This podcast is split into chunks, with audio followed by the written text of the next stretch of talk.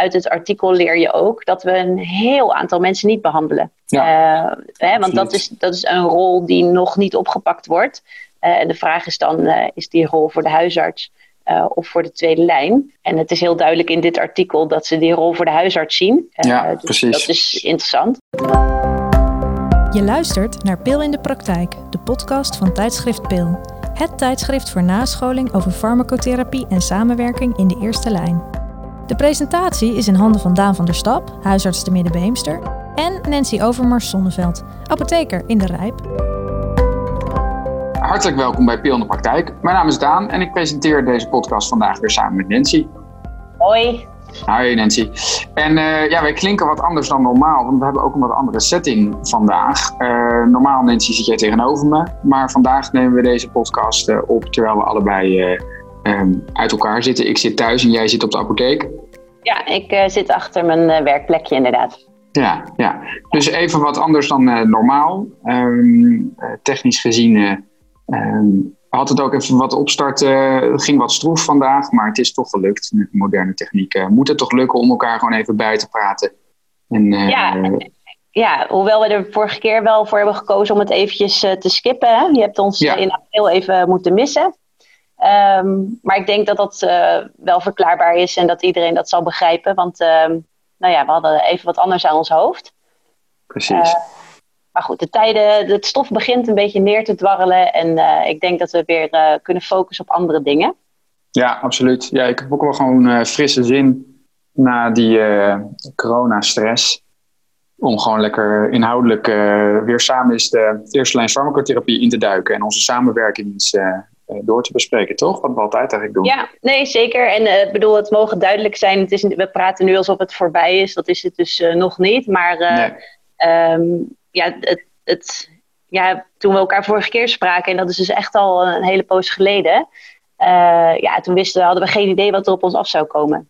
En niet Nee, dat we precies. nu precies weten wat er op ons af gaat komen, maar nou ja, goed, het is... Nee. Uh, Je zei het mooi, het is een beetje neergedaald en uh, we krijgen weer wat zicht. Um, en het is uh, voor ons allen als zorgverlener in eerste lijn uh, gewoon nog een rare tijd. Maar uh, we gaan we gaan aan de slag, want we gaan het in deze podcast vandaag hebben over een nascholingsartikel uit Pil, zoals jullie van ons gewend zijn als luisteraar. En sinds 2020 staat in iedere editie van uh, Pil, dus eigenlijk sinds nou, de, eerste nummer dit jaar. Um, we gaan het nu over het tweede nummer alweer van dit jaar hebben, van 2020. En dat heeft iedere keer sinds 2020 een thema. En het thema van de juni-editie van Pil is farmacotherapie bij verslaving. Nou, uh, er staan verschillende artikelen dus in die uh, over dat uh, onderwerp gaan. En het onderwerp vandaag is medicamenteuze behandelingen van stoornissen in het gebruik van alcohol. Beetje technische titel, maar even kort de bocht. gaat het er met name om wat wij nou in de eerste lijn zouden kunnen doen aan medicamenteuze ondersteuning bij het voorkomen van terugval bij mensen met een, een alcoholprobleem of een alcoholstoornis. Daar gaan we het zo verder even over hebben. En je kan hier ook met dit artikel voor ons handig, toch, attendentie, uh, interessant, maar ook een uh, nascholingspunt behalen. En als je daar ook meer over wil weten, omdat je onze, door onze podcast geïnteresseerd bent, dan kan je altijd even kijken op www.pil-nascholing.nl over de mogelijkheid tot nascholingspunten halen over dit onderwerp. Ja, en dan zullen we dus uh, in het eerste gedeelte van de podcast uh, vooral uh, naar aanleiding van het artikel een beetje naar de inhoud kijken. Wat heb jij ervan geleerd? Wat heb ik eruit gehaald?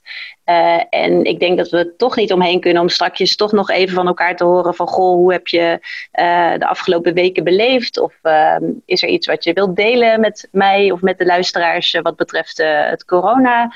Ja. gebeuren in de apotheek en in de huisartsenpraktijk. En dan in het tweede gedeelte, en dat vind ik eigenlijk uh, een leuk stuk, uh, denk ik, uh, gaan we even kijken naar alcoholgerelateerde problemen.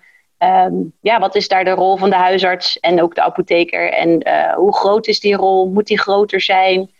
hoe zien we dat? Is het een groot probleem? Ja, volgens de cijfers wel. Maar hoe gaan wij daar mee om?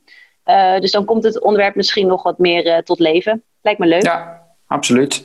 En uh, nou, we gaan elkaar dus uh, zo bijpraten inderdaad uh, over onze coronatijd. Maar daar zullen luisteraars ook inmiddels een beetje moe van zijn, al die nascholingen daarover. Dus laten we lekker aan de slag gaan met het onderwerp bespreken. Alcohol, veel gezelliger.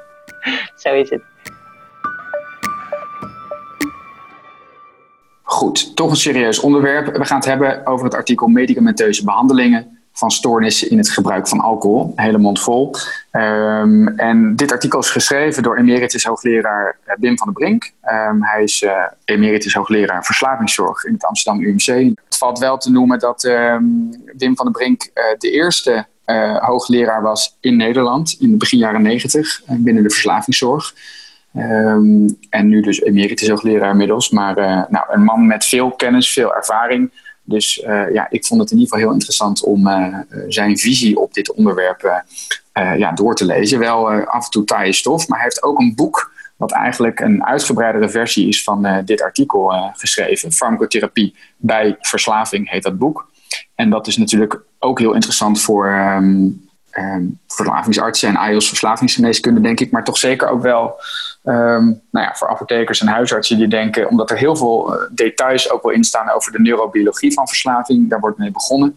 En ja. Uh, nou ja, als je gewoon denkt, vind, vond ik in ieder geval, want ik heb, we hebben ook allebei van blik geworpen op het boek.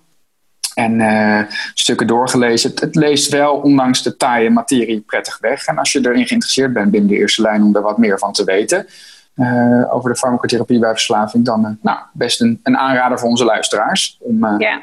Dat en ik vond ook wel, um, jij geeft ook aan, hij is daar al op dat vakgebied al heel lang actief.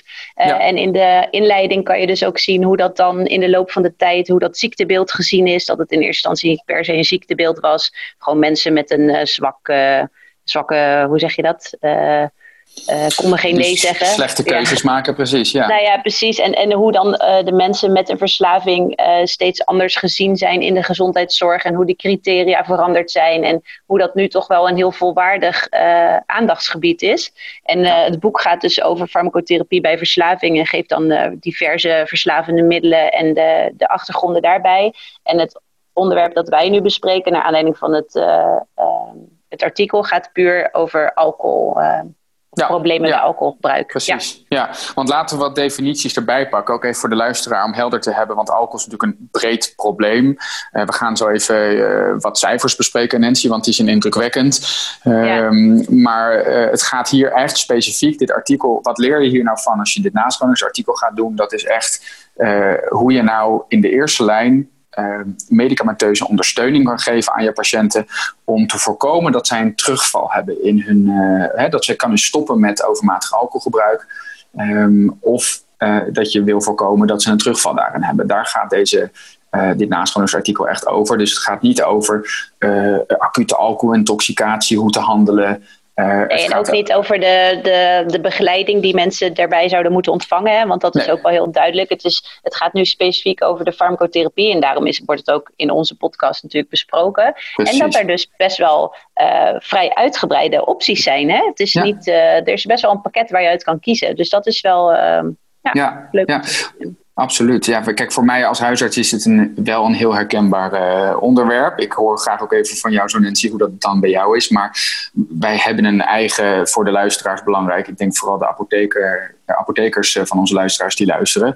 Um, wij hebben een NAG-standaard, die heet problematisch alcoholgebruik.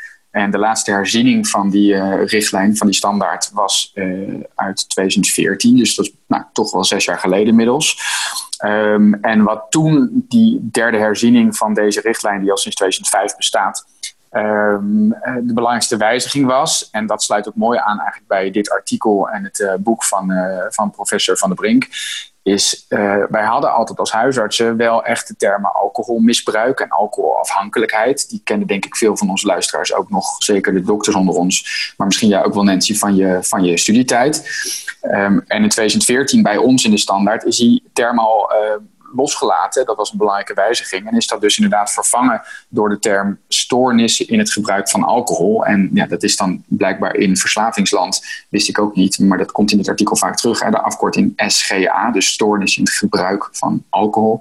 Dus die term SGA was voor mij nieuw, maar het geeft wel mooi voor mij, ook in onze NG-standaard.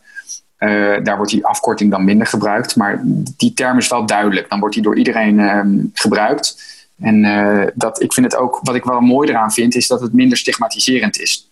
Ja, want het is een soort schaal hè, die ze bespreken. Van 1 tot 10, uit weet ik eigenlijk niet zeker. Maar ze geven dus, uh, als je, nou dan, dat doen ze weer aan de hand van de DSM-5 uh, uh, criteria. Als je, ja. En als je er dan uh, 1 tot 3 scoort, dan heb je dus een lichte uh, stoornis in het gebruik van alcohol. En hoe meer, hoe zwaarder de stoornis is. Dus, en dan, dan kom je dus ook bij het feit dat het zo'n heel breed, ehm, ja, breed probleem is dat je dus, als je al die mensen bij elkaar neemt, van heel licht tot heel zwaar, dat je dan toch echt wel over een heel groot aantal mensen spreekt.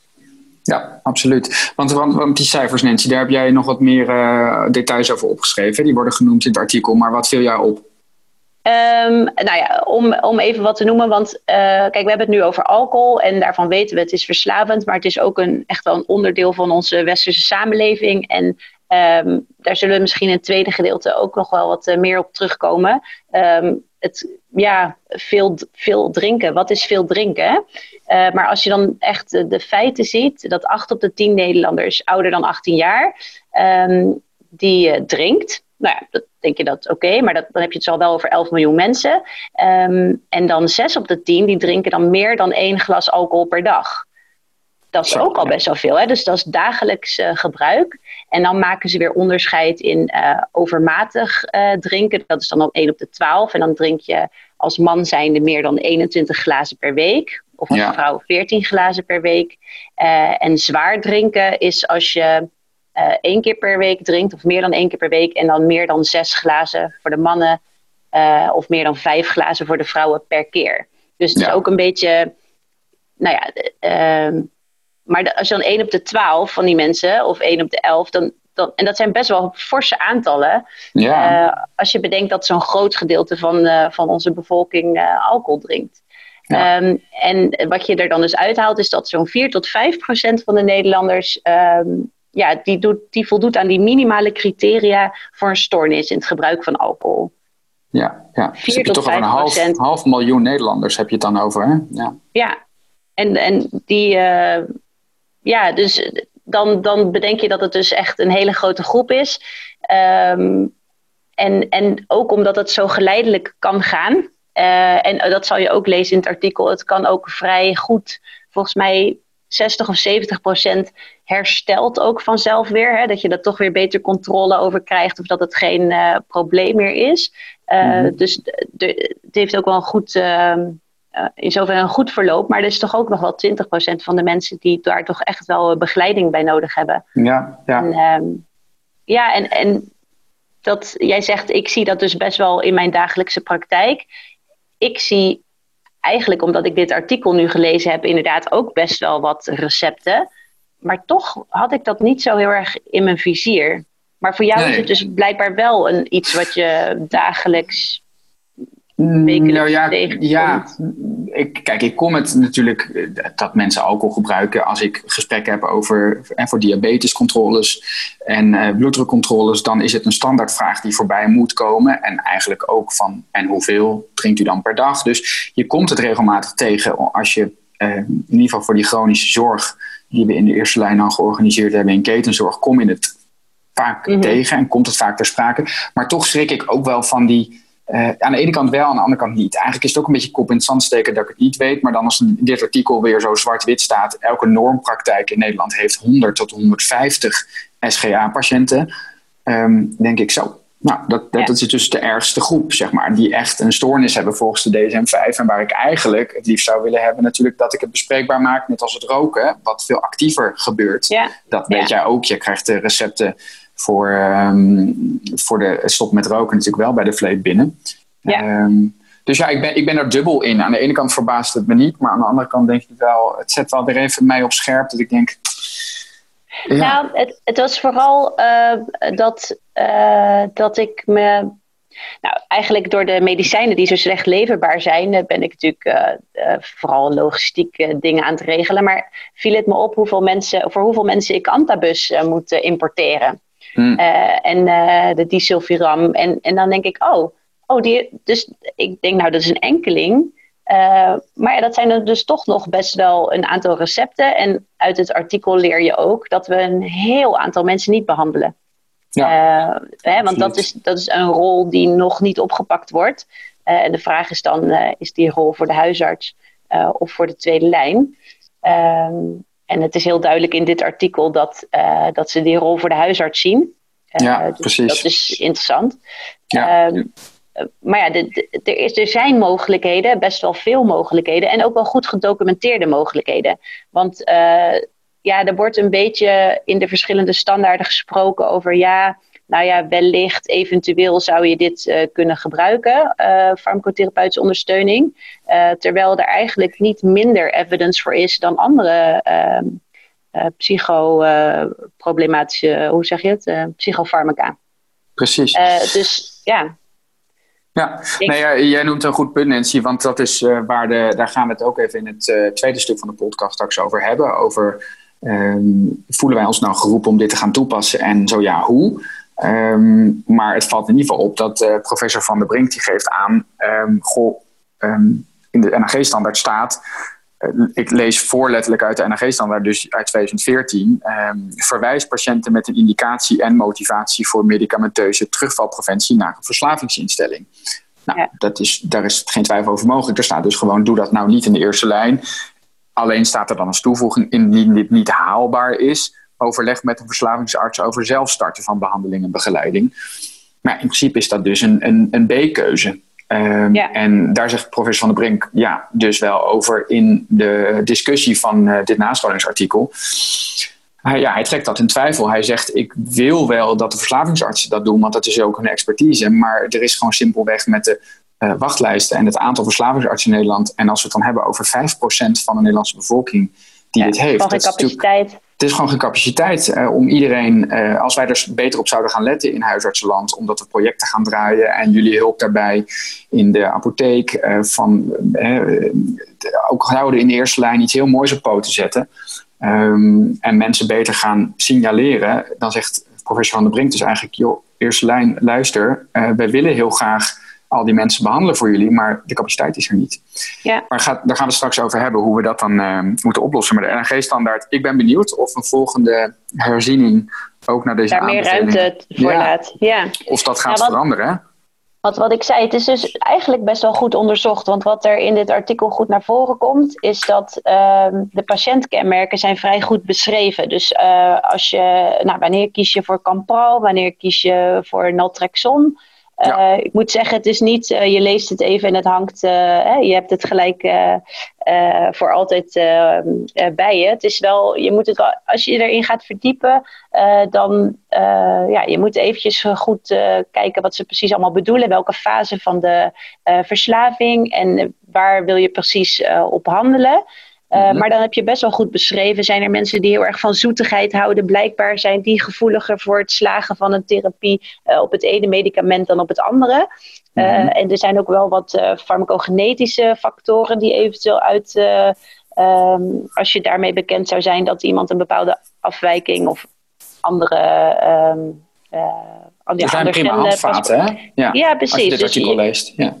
En dus er is echt wel, deze informatie hebben ze dus in loop van jaren hebben ze dat allemaal verzameld. Dus er is, uh, er is eigenlijk heel veel bekend. Ja, maar dat vind ik een interessante tegenstrijdigheid. Uh, maar daar, uh, dat er dus aan de ene kant de NRG-standaard zegt er is beperkt empirisch bewijs of wetenschappelijk bewijs. En dat aan de andere kant ehm, ja, professor Van Brink zegt, ik, ik weerspreek dat eigenlijk. Ik vind wel degelijk dat er bewijs is voor deze middelen. Ik vind het toch leuk voor de luisteraar om even, ook voor mijn collega's die luisteren, de huisartsen, uh, maar ik denk ook voor jullie, om dingen te, te weten als apotheker, wat komt nou voorbij en wat heeft hier nou mee te maken? Want ik kan me voorstellen dat ik toch voorzichtig ga naar dit nascholingsartikel ja, bij iemand wel zou denken van ik wil het wel zelf doen. Even de, de, de, de middelen gewoon nog eens kort opnoemen. Dat men, de, luisteraar ook de naam eens heeft gehoord hè, van de middelen. Want jij noemde natuurlijk net al een paar dingen.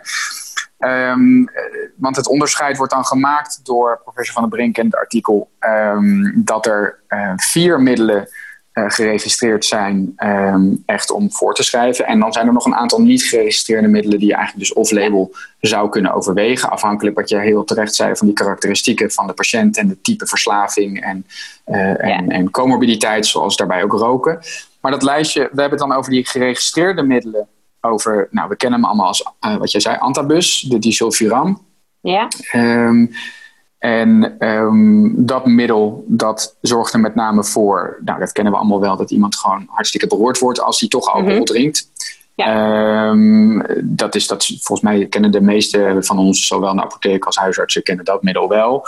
Um, en dat valt dan onder de groep van middelen die erop gericht zijn om de positieve bekrachtiging van alcoholgebruik te minderen. Dus dan, dan is dat een, een, geschikt middel met als kanttekening dat de mogelijke bijwerkingen toch wel best wel, best wel pittig zijn, hè? kunnen zijn. Dus daarom is het geen eerste keusmiddel. Dus dan geeft hij uh, aan in zijn artikel dat hij uh, dan eigenlijk dat acamprostaat, dus die campral, ja. Ehm, niet prostaat, ik zeg prostaat, ik ben helemaal in mijn hoofd met mensen. Acamprostaat. Acamprostaat, ja. die is gericht op de vermindering van hunkering. Ehm, en dat zegt hij is de eerste keuze als we mensen echt willen laten abstineren, echt helemaal willen laten stoppen. Ja. Uh, dus uh, nou, die sla ik op uh, voor het geval ik het toch ooit wil proberen. Dus de disulfiram, tweede keus om iemand te laten stoppen. Acamprosaat, eerste keus. En dan nog twee andere geregistreerde middelen. Een beetje broertjes van elkaar als ik zie hoe ze werken. De naltrexon, ja. Um, die de, de mu en de delta en de kappa, opioïdreceptor-antagonisten, kennen we vooral denk ik als, uh, dat we dat geven als de uh, opioïdreceptoren allemaal bezet zijn door een overdosis aan opioïden. Precies, ja. Um, maar dat en dat is dus ook heel belangrijk om dat goed uit te vragen, hè, of iemand niet een opioïd in gebruik heeft, want dan zou je ja. daarna... Uh, ja, dan, dan zou dat effect uh, volledig niet gedaan worden. Dus daar moet je mee uitkijken. Moet je natuurlijk mee uitkijken. Maar, ja, en dat is dan uh, een middel wat niet geregistreerd staat om mensen te laten abstineren. Maar er wordt ook in zijn artikel gezegd: we gaan er de laatste jaren in de verslavingszorg steeds meer naartoe qua evidence dat we willen toebouwen naar met dat mensen minder alcohol gaan drinken, omdat daar ook heel veel ziektewinst is. Ja, dus minder drinken geeft ook al gezondheidswinst. Ja. Ja. en dan is naltrexon eventueel heel geschikt daarvoor om dagelijks 50 eh, milligram oraal te nemen.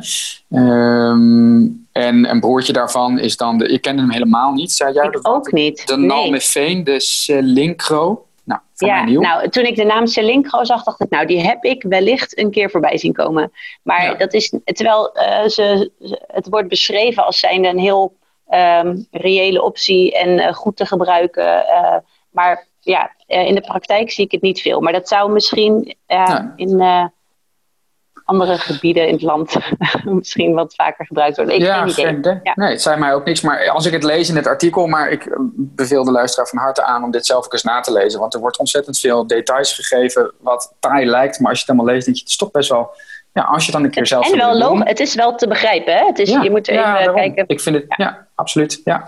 Um, en die uh, ja, Celincro wordt dan van gezegd dat het um, zo nodig in kan worden genomen. En dat dat weer ook dus om mensen te laten minderen. Um, omdat het de craving echt vermindert. en nou ja, dan, dan denk ik zo nodig. Dat heeft wel een voordeel ten opzichte van elke dag naltrexon moeten gebruiken. Ja, dus, zeker. Uh, ja. Vind ik interessant. En dan is er nog een lijstje van de niet geregistreerde middelen naast deze vier. En dat is bijvoorbeeld de, de, gewoon de farinacycline, de Champix, voor als mensen ook roken. En um, nou, zo zijn er nog een paar middelen. Ja, maar, ja, maar echt wel grappig. Nou, niet grappig, maar ik bedoel een gabapentine, een baclofen, topiramaat. Ja, uh, dat zijn van die soort alleskunners of zo. Ik weet niet, die, als je het even niet weet, dan uh, lijkt het wel alsof die ook nog... Ja, uh, maar daarvan kon je nog enigszins bedenken, omdat ze vaak op GABA aangrijpen. denk je, nou, dat, dat, die zie ik nog wel. Uh, maar dan wordt er bijvoorbeeld ook doxazosine genoemd. En dat vond ik toch ook wel... Nou, die had ik dan... Uh, die had ik ook niet zien aankomen. Nee. nee. nee, Dus... Um, um, en ik ben even... Nou ja, uh, ik, ben, ik wilde even iets slims zeggen van hoe werkt het ook weer, maar dan moet ik even eventjes goed kijken. Um, maar het is dus een, een, een, een alfa-receptor antagonist. En um, ja, die herkent ze dus alleen maar van de hoge bloeddruk en de, de prostaatvergroting. Um, ja. Maar dus, en die wordt ook voornamelijk gebruikt uh, om minder te gaan drinken en niet om volledig te stoppen. Ja, ja. Um, maar concluderend vind ik dus met de medicijnlijst, er is een hoop, meer dan ik dacht. Want ik ken eigenlijk, als je mij gevraagd had voor dit artikel van, joh, wat zou jij nou overwegen? Dan zou ik roepen Antabus. En verder had ik, eigenlijk had ik je het antwoord schuldig moeten blijven en, en toch ja. mijn richtlijn in moeten duiken. Dus uh, nou, ik leer hier uh, veel van. En we gaan het zo in het tweede deel hebben over de, uh, ja, of we er nou wat voor voelen om dit in de praktijk toe te gaan passen. Ja. Nou, meer dan genoeg inhoud dus. Ehm, maar nu eerst even dit. Het coronavirus zorgt voor veel onrust bij cliënten en zorgverleners. Dat merken we aan de drukte bij huisartsen en apotheken. Er worden veel recepten aangevraagd en er wordt vaak gebeld met vragen over de maatregelen die bij de huisartsen en apotheken getroffen zijn.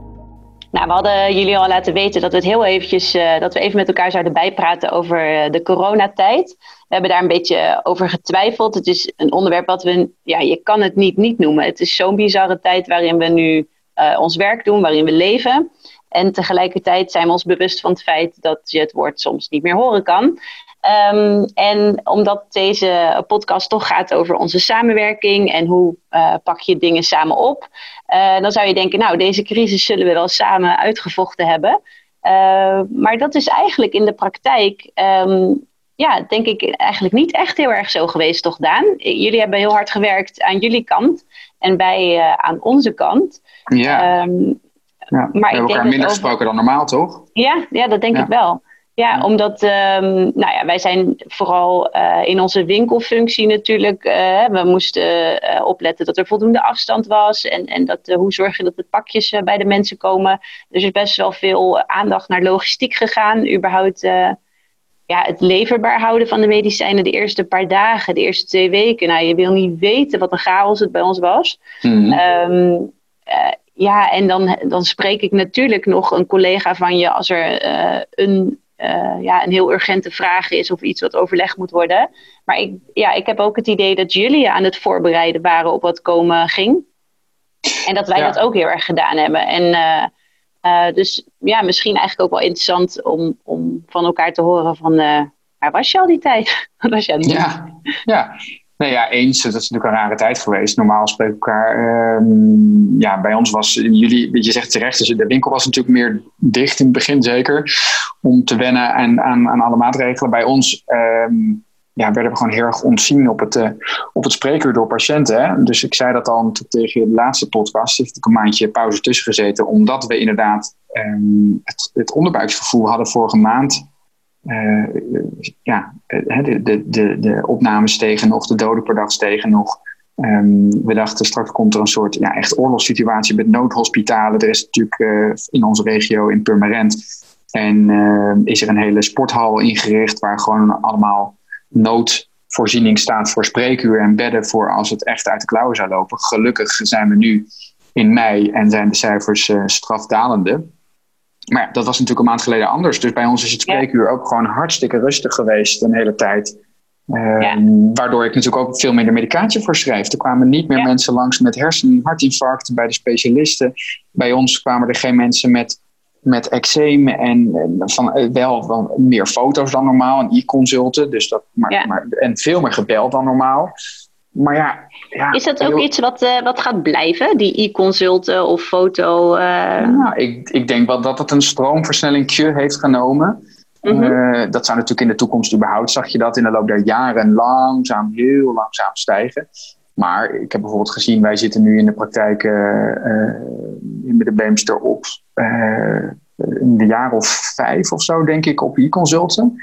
Dat dat mm -hmm. kan bij ons. En um, wij hadden in uh, de eerste, uh, nou tot coronatijd, dus het was bijna vijf jaar, evenveel e-consulten als in de, toen ik twee weken geleden keek, als in de eerste twee maanden van corona. Ja. Dus dat is nog steeds, daar hebben we nog steeds maar een stuk of, nou wat zal het zijn, gemiddeld acht e-consulten per week. Wat natuurlijk uh, vijf tot acht, best weinig, maar vergeleken met vroeger was het één in de maand. Uh, ja. Dus dat, nou ja, het is, een, het is niet dat we de hele dag alleen maar e-consulten zitten te doen, maar ik denk wel dat patiënten er heel veel van, dat hoop ik bijna ook, uh, maar wij ook, ik moet niet altijd op de patiënten afschuiven, op de mensen die, bij, die we natuurlijk, uh, waarvoor we naar ons werk komen om ze te helpen. Maar dat mensen ook wel, ja, weet je, de cijfers, de wetenschap zegt dat 60% van wat je, in, ik zeg even uit de losse pols, als ik mijn studiecijfers nog goed kan herinneren, maar 60% van wat wij zien in de huisartspraktijk, als het meer is, is self-limiting. Dus als je niks ja. doet, gaat het vanzelf is, over. Ja, is, uh, ja. precies. Uh, paracetamol adviseren of, of gewoon geruststellen of uh, een afwachtend beleid voeren. Dat is natuurlijk ja. heel vaak het beste geneesmiddel. En ja, wie weet brengt het ons wat dat mensen in de toekomst met hun kind met oorpijn of met een blaasontsteking die ons nu niet hebben opgebeld, of om ons te ontzien om lief te zijn, of om uit angst om bij ons in de praktijk corona op te lopen wie weet leert de Nederlander en de zorgverlener er wat van, uh, zowel Ja, patiënt als nou- zorgverlener, om, om dingen af en toe ook wat meer af te moeten wachten. En, Ja, eh, ik moet een beetje denken aan eh, een, een dermatoloog die heeft gezegd: Ja, je moet er snel bij zijn, want anders is het vanzelf al over. Ja, dat soort. nou ja, Ja, zijn natuurlijk een beetje. dermatologen die kunnen, oh, met de arbeid- ja, die, die moeten ja, hè, die een uitkering aanvragen, die hebben niks meer te doen. Ja, want dat zijn natuurlijk de dingen die blijven liggen. Maar Ja, nee, ja. het, is, het is in zoverre, eh, wij zien, we hebben natuurlijk een enorme piek gezien. En eh, daarna eigenlijk dus weer een enorme afname. Omdat ja, inderdaad, eh, de micronazolcrème hoefde niet verstrekt te worden. En, en ook ja, eh, voor de vragen die mensen eh, niet bij jullie neerleggen, maar wel bij ons. Als die niet zo urgent zijn, ja, dan, dan wacht je ook wel even.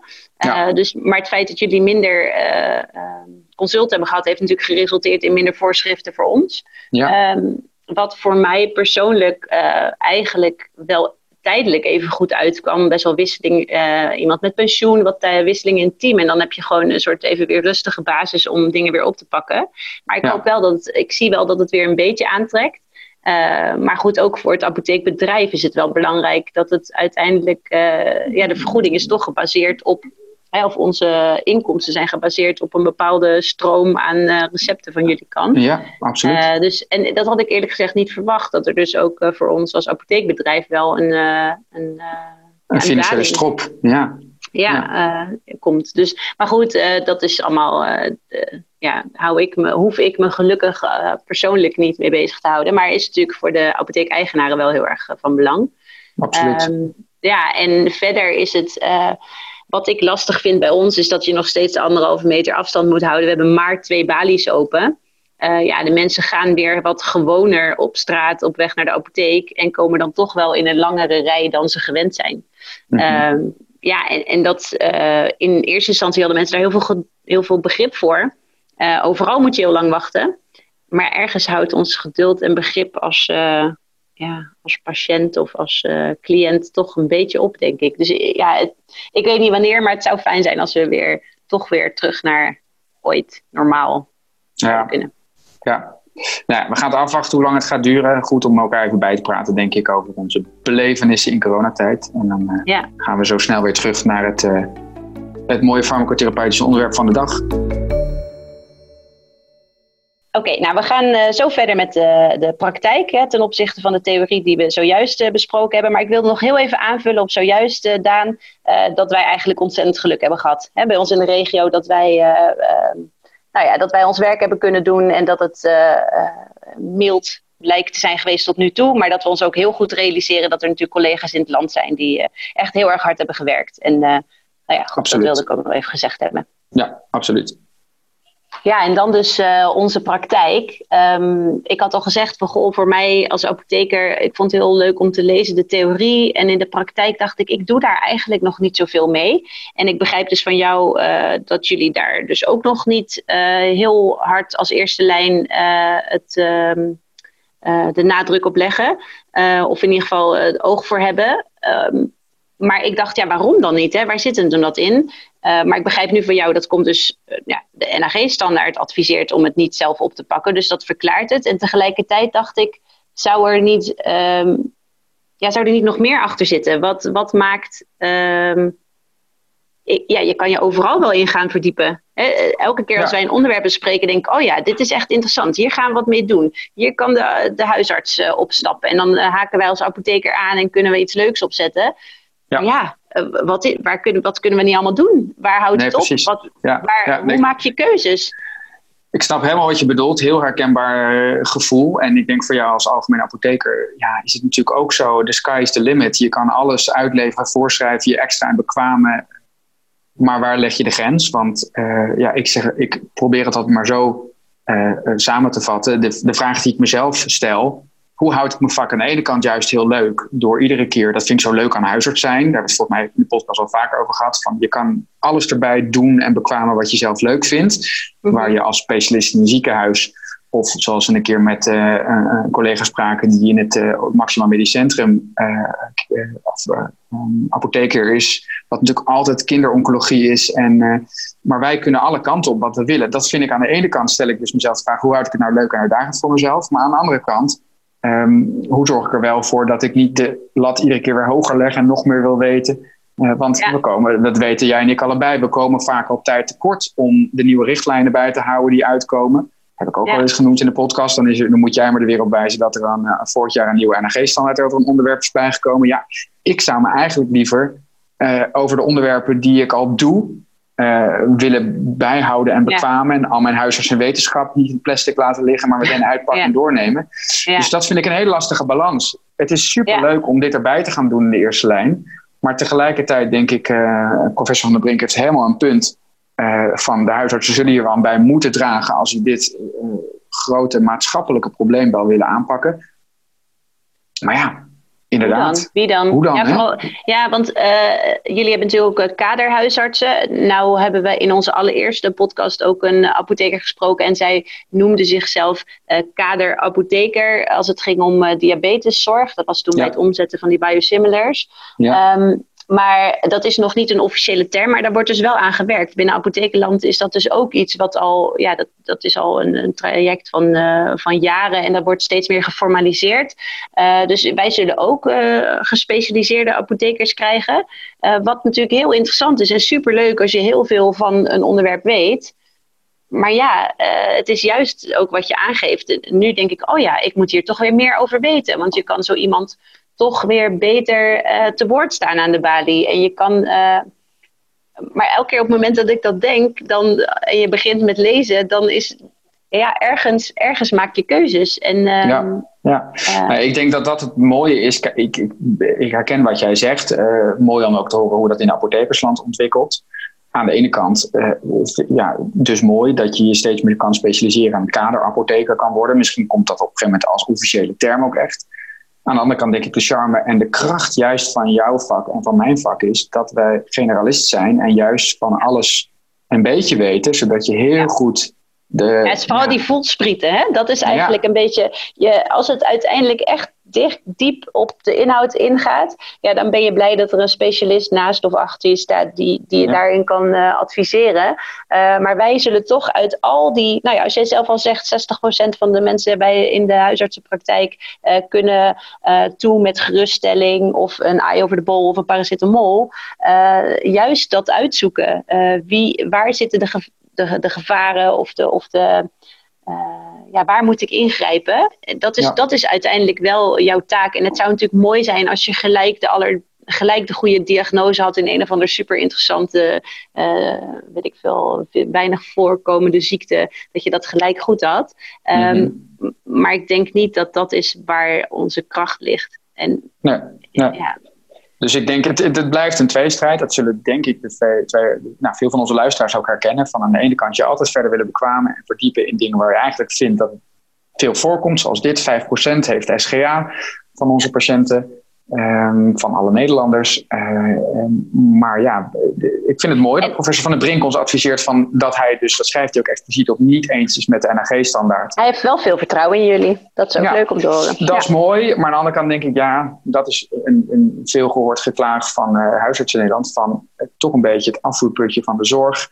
Um, ja, de, blijkbaar heeft de overheid, altijd makkelijk om te moppen op de overheid, maar zo voor elkaar of niet voor elkaar eigenlijk. Uh, dat is ook niet per se hun fout. Maar het is gewoon een maatschappelijk probleem dat er dus een heel 5% van Nederlanders heeft SGA. En het aantal verslavingsartsen in ons land. Ja, dat past is, daar dus niet bij. Past nee. daar dus totaal niet bij. Nee. Dan, dan wat de huisartsen zichzelf dus altijd aan elkaar en ook de politiek dan vragen van Um, omdat dat een probleem is, moeten wij dan daar maar de oplossing voor ja. vormen. En dat wordt ja. dus bij huisartsen voor alles gezegd: ja, er is een, een, probleem bij in verslavingsland. Daar kan niemand wat aan doen, want ja, er zijn blijkbaar niet genoeg AIOS verslavingsgeneeskunde. En moeten maar, wij dat probleem dan oplossen? Dat ja. is een heel moeilijk vraagstuk. Maar het is, ja, oké, okay, heel andere uh, thematiek, maar het is wel een beetje hetzelfde verhaal van, ja, wie gaat dan nu uh, uh, de veilig thuis um, codewoorden aannemen? Dat is dan de apotheek, hè? Van, goh, aan de ene kant ben je een soort vereerd dat, dat ze zien van, nou, wij zijn laagdrempelig, mensen vertrouwen ons, inderdaad, die rol willen wij wel op ons nemen. Maar je mm-hmm. krijgt ook weer iets in je schoot geworpen. je weet ja. waar ik het over heb, hè? Dat mensen ja, masker ja, 19 roepen ja. aan de balie. Ik denk, ja, hartstikke prachtig. Maar hoe heb ik me kunnen bekwamen in dit? Weet je, ik doe dan even een e-learning van een uur en ik moet veilig thuis bellen en ik doe daar echt mijn allerbeste best voor. Maar het is toch wel weer, uh, en het is een hele andere schaal, maar ik, ik, herken wel een beetje dat je denkt van ja, gaan wij dit dan nu oplossen? Ja. Uh, en tegelijkertijd denk ik, uh, ja, ik wil dit wel graag oplossen, want ik vind het ook fijn dat je ziet dat ik dit zou kunnen. Maar ja, dan moet het altijd wel weer gisteren geregeld zijn. Dus dat is een het beetje... is geen onwil, toch? Wij zijn uh, ambitieus, nee. wij zijn generalisten allebei. En we willen, dat is ook de kracht van ons, van ons generalisten, denk ik, in de gezondheidszorg. Dat wij voor alles wel openstaan. Maar we moeten ook, daar zijn we soms niet helemaal goed in, onze grenzen bewaken. En dat vind ik dus, uh, ik vind de oproep van professor Van der Brink heel mooi. Dat wij dit zouden gaan moeten oppakken in de eerste lijn. En ik vind het ook meteen, word ik weer geprikkeld door zo'n artikel. denk ik, oh leuk. En oh, de, de, de, ja. de bio, uh, of de neurobiologische achtergrond van verslaving, daar, daar kan je ook wel een beetje in uh, bij uh, scholen. Maar ja, gaan we het toepassen? Mijn voorstel zou zijn dat professor Van der Brink eens aanklopt bij de NAG. omdat de NAG ja toch onze beroepsvereniging dan is, die gaat over welke inhoud doen wij wel en welke inhoud doen wij niet. Ja. Uh, maar ik snap zijn poging. En om misschien heeft de... hij dat al lang gedaan, hè? Ja, dat weet je. Wie weet heeft hij dat al gedaan. Ja. En uh, ja. ik, ik snap ook, het is, een, een, het is gewoon een maatschappelijk probleem. Daar kunnen we denk ik. Uh, maar dat is ook wel. Het is een, daar kunnen we het zeker over eens zijn. En tegelijkertijd, ja, maatschappelijk probleem. het is ook, ik, en dat is voor ons nog weer lastiger dan voor jullie om het bespreekbaar te maken. Wanneer is iets gewoon gezellig een drankje drinken en wanneer is iets probleemgedrag? En ja. dat is natuurlijk een hele dunne lijn die, die ja, soms ineens overschreden wordt. Uh, wanneer geeft het problemen? Um, stoppen met roken hebben we nu inmiddels met elkaar geaccepteerd. Dat we elkaar daarop kunnen aanspreken. Dat daar hulp voor is. Dat er ondersteuning, zowel uh, uh, farmacotherapeutisch als ook um, uh, ja. in gesprekken is. Ja. Um, maar ja, uh, drinken, ja. Dat, We doen het zelf. Toch... het is, ja. ja, helemaal met je eens. Dat maakt dit onderwerp extra lastig, ook voor de dokter en ook bij de apotheker. Maar wij zullen natuurlijk degene zijn die het meestal aankaart. Het is een, een onderwerp wat, ja, hoeveel dokters zullen er zelf bij die 5% of bij de 80% horen die ja. elke dag uh, meer dan één glas, uh, of was ja. het nou 80. Uh, maar dat, dat maakt het ingewikkelder, helemaal met je eens. Dat maakt dit onderwerp extra ingewikkeld om goed op de rails te krijgen, denk ik, in de eerste lijn en überhaupt. Maar goed, misschien dat we in ieder geval naar aanleiding van het artikel zelf kunnen kijken. Van goh, hebben we in coronatijd misschien net iets vaker een flesje wijn opengetrokken dan dat dat de bedoeling was. Ik doe er geen uitspraak over. Heel verstandig. Nou, we gaan zien in de praktijk of we het ook gaan toepassen. Maar um, alle praktijk begint toch met goede theoretische basis. Dus die hebben we volgens mij wel met dit artikel. Wil je nou als luisteraar meer weten over de medicamenteuze behandeling van stoornissen in het gebruik van alcohol? Uh, lees daarover dan meer in het nascholingsartikel hierover in de juni-editie van tijdschrift Pil. En lees het nascholingsartikel en doorloop de e-learning als je ook een nascholingspunt wil krijgen. En die wordt dan direct op je Gaia bijgeschreven. Ga voor meer informatie over nascholen met Pil naar www.pil-nascholing.nl. Nou goed, hiermee zijn we dan weer aan het einde gekomen van deze aflevering van Pil in de Praktijk. Uh, was wat anders dan anders. Uh, hoe heb jij hem ervaren? En altijd de vraag, wat neem je eruit mee? Um, nou ja, uh, inderdaad even anders dan anders, maar het liep volgens mij uh, best lekker zo. Um, ik neem eruit mee dat ik denk ik vooral even een afwachtende houding nu ga hebben in of de NAG binnenkort nou met een update komt van onze standaard. Want um, dat voelt mij toch wel het beste om, uh, om die te volgen. Maar ik kan me voorstellen dat ik eruit meeneem dat als ik binnenkort toch iemand krijg waarvan ik denk van die wil niet naar de verslavingsarts, de drempel is te hoog dat ik nu wel met deze kennis bewapend een lagere drempel voel om ja, toch dan wat zelf te proberen. Eventueel een overleg met jou um, ja. over hoe we dat dan gaan doen, omdat het wel bijzondere middelen zijn.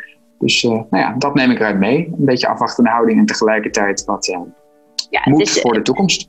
Ja, het is weer, eh, als ik dan voor mezelf spreek, weer even een trapje hoger in je bewustzijn. Uh, hè? Dus het is even wat weer onder de aandacht geweest. En ik denk ook dat, uh, dat er voor mij in de praktijk qua acties niet zoveel zal veranderen. Maar dat je toch iets bewuster bent van de recepten die je tegenkomt. En, en wat jij nu net zegt, dat je iemand toch zou kunnen helpen. Dat stigma hebben we natuurlijk nog niet heel erg over gehad. Dat je, dat je iemand naar de verslavingsarts doorstuurt. Dus op termijn zou het mooi zijn als, dat, als wij dat samen zouden kunnen gaan doen. Maar voor nu gaan we denk ik op dezelfde, maar beter geïnformeerde voet verder. Eens. Nou, we hopen dat jullie net zoveel geleerd hebben als wij vandaag en dat jullie er in de praktijk mee uit de voeten kunnen. Of wellicht nog even wat afwachtend zijn. Uh, wil je reageren op deze aflevering of jouw ervaringen delen als zorgverlener in deze coronaperiode? Want die is, zoals het eruit ziet, ook nog niet voorbij. Uh, dan kan dat via podcast.pil-nascholing.nl. Dit was hem dan echt. En ja, graag tot, tot volgende maand. Ja, dank voor het luisteren. Tot volgende maand. Doeg. Dag. Je luisterde naar Pil in de Praktijk, de podcast van tijdschrift Pil. Het tijdschrift voor nascholing over farmacotherapie en samenwerking in de eerste lijn. Pil verschijnt vier keer per jaar in de vorm van een papieren tijdschrift en geaccrediteerde e-learnings. Ga voor meer informatie en abonnementen naar www.pil-nascholing.nl.